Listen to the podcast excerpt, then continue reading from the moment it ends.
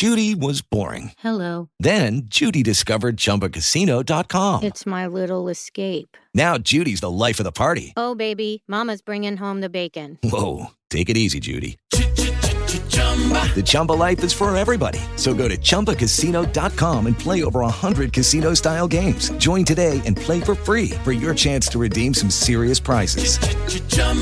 ChumbaCasino.com. No purchase necessary. Void where prohibited by law. 18 plus terms and conditions apply. See website for details. With Lucky Land slots, you can get lucky just about anywhere. Dearly beloved, we are gathered here today to. Has anyone seen the bride and groom? Sorry, sorry, we're here. We were getting lucky in the limo and we lost track of time. No, Lucky Land Casino, with cash prizes that add up quicker than a guest registry. In that case, I pronounce you lucky. Play for free at LuckyLandSlots.com. Daily bonuses are waiting. No purchase necessary. Void where prohibited by law. 18 plus. Terms and conditions apply. See website for details.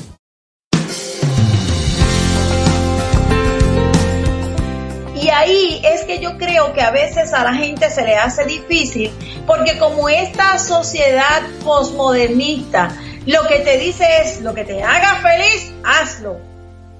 Lo que le falta decir es aunque te parte un rayo y no, eso para mí no era negociable. Mi familia nunca ha sido negociable.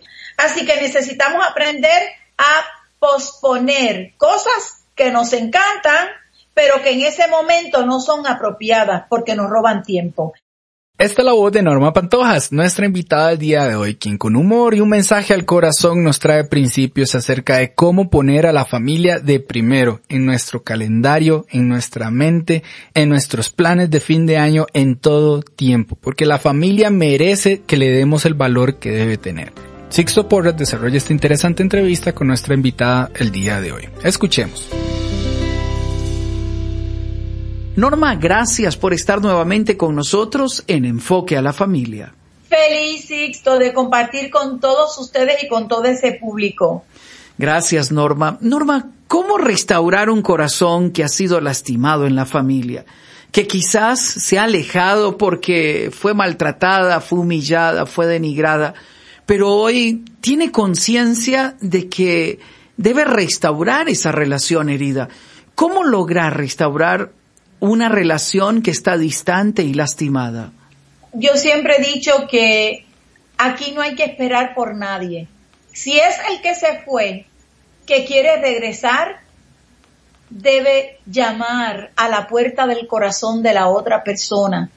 Y en lugar de decir, fíjate, yo estoy aquí, yo te pido perdón porque lo que pasa es que, que tú no me entendiste, entonces ya ahí comenzamos a dañar la comunicación. Cuando nosotros queremos restaurar una relación, no podemos comenzar a disculparnos diciendo que es que tú, lo que pasa es que tú no me entiendes, lo que pasa es que esto, no, lo que, lo que esté a mi alcance por restaurar esta relación. Y entonces esperar con paciencia que la otra persona nos escuche. Y cuando la otra persona ve constancia, muchas veces vamos a poder llegar a ese corazón. Y como en el libro que usted escribió del hijo pródigo, de regreso a la casa, cuando el hijo pródigo, eh, dice la palabra, cuando él regresó a su casa después de haberse ido, el que estaba en la casa, que era su papá, que había estado esperándolo por tanto tiempo, no le empezó a reconvenir y a decirle, ¿por qué tú te fuiste, canto de manganzón? Tú eres un desgraciado. No, tráiganle el mejor traje. Vamos a ponerle el anillo. Vamos a hacer la fiesta. Si en lugar de los hogares estar señalando tantas cosas negativas y estar dirigiendo tanta crítica, comenzásemos a abrir nuestros brazos y comenzásemos a amarnos y a pedirnos perdón y a buscar la paz, yo les aseguro que tendríamos hogares felices, porque las diferencias van a existir siempre, pero necesitamos saber cómo resolver esas diferencias. Muchos matrimonios, Norma, están viviendo el problema de la infidelidad. Y hemos escuchado esto tantas veces, hombres o mujeres que habiéndose equivocado, encuentran un arrepentimiento sincero y quieren restaurar la relación. Pero la confianza eh, está dañada y está lastimada. ¿Qué le diríamos a un matrimonio que ha experimentado la infidelidad y quieren volver? La confianza es algo que se logra con el tiempo y se pierde en un segundo. Cuando hay un proceso de infidelidad, se pierde la confianza. Pero no quiere decir que porque algo se pierde no puede volver a construirse. Porque entonces, ¿de qué nos serviría la vida? Si cada vez que nos equivocamos nos tachan y nos echan al zafacón. No, siempre hay tiempo para salir adelante, para rectificar. Y comenzamos, por ejemplo, una pareja que pasó por esa experiencia en consejería, lo que él hacía era que cada vez que salía del trabajo, que se iba a demorar, como ya había perdido la confianza de su esposa, la llamaba y le decía, salí, pero he tenido que resolver tales y tales cosas, pero en un tiempo razonable yo voy a llegar. Y entonces él la mantenía informada a ella, hasta que ella se dio cuenta de la buena intención de él, de que él siempre estuvo pendiente de darle las razones, y eso hizo que volviera a restaurarse esa confianza. ¿Cuál ha sido la consecuencia? que hoy día llevan 20 años de casados y todos los días me dicen, Norma, gracias, gracias, porque cuando tú nos dijiste que esto iba a quedar en el olvido, que esto iba a pasar, que esto se iba a restaurar, no pensábamos que iba a ser de la manera tan maravillosa que ha sido. Así que todos tenemos oportunidad. Además, Sixto, cada persona debe saber que muchas veces estamos en la escena del que recibe la petición del perdón, pero otras veces somos nosotros los que pedimos perdón. Trata a los demás como a ti te gusta que te traten. Cuando te pidan perdón, con tus ojos de amor, mira fijamente y con un abrazo dile, yo te perdono porque yo te amo como siempre te he amado.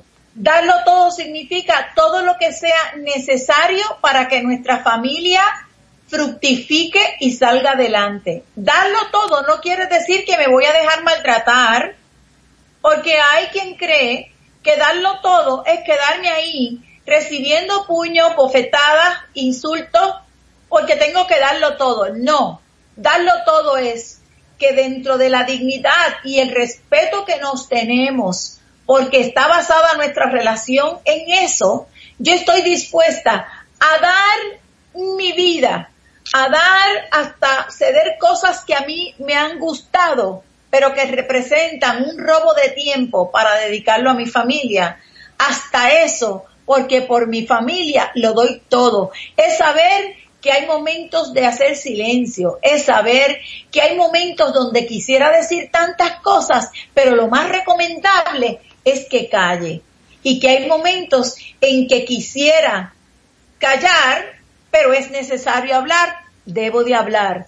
Es resolver las situaciones, es enfrentar el problema económico, es enfrentar lo que sea por guardar siempre nuestra unión familiar.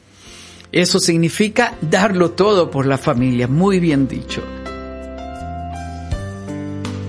Antes de continuar con el programa, queremos compartirle acerca de un recurso. Este se titula El amor verdadero se compromete. Este es un curso en línea impartido por Sixto Porras en donde usted y su cónyuge pueden evaluar su nivel de compromiso en la relación del matrimonio. Aprenderán sobre los mitos del enamoramiento y la verdad acerca del compromiso identificarán aquellas prácticas y hábitos saludables que alimentan el compromiso mutuo y serán animados a sostener su relación uno con el otro hasta el final. Si usted le interesa fortalecer su matrimonio y que éste se sostenga para toda la vida, le invitamos a ingresar al sitio enfoquealafamilia.com barra inclinada compromiso. Se lo recuerdo, enfoquealafamilia.com barra inclinada compromiso.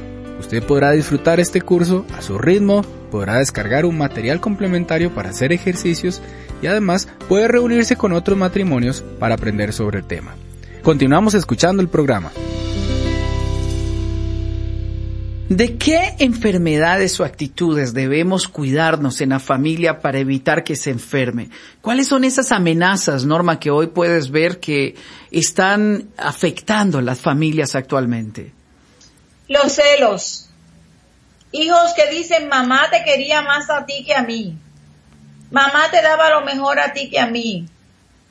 La amargura, el pasado, ese pasado que se repite muchas veces en la vida de los padres y traen esas situaciones negativas de sus hogares de origen, las repiten en su hogar acá, porque están acostumbrados a trabajar como trabajaban sus papás, con groserías, con palabras oeces, con insultos, con engaños.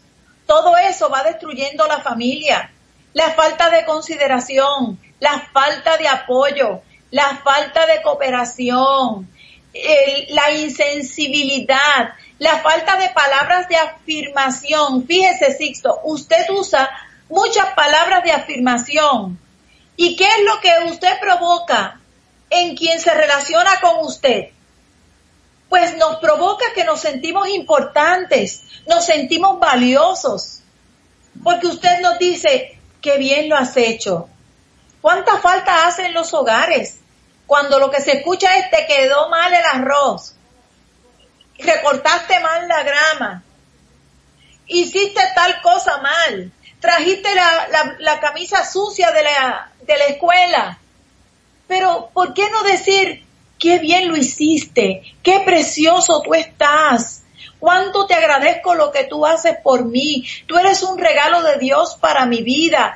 Como tú no hay más nadie. Tú has sido un hombre especial. Tú has sido una mujer espectacular. Entonces, esas palabras de afirmación lo que hacen es alimentar e inyectar nuestra familia, porque eso nos hace sentir amados. Así que vamos a sacar los celos, vamos a sacar la envidia, la competencia por el poder. No, que tú eres el que manda, no, que yo soy la que mando. No, cuando tenemos una relación saludable, los dos nos sometemos el uno al otro.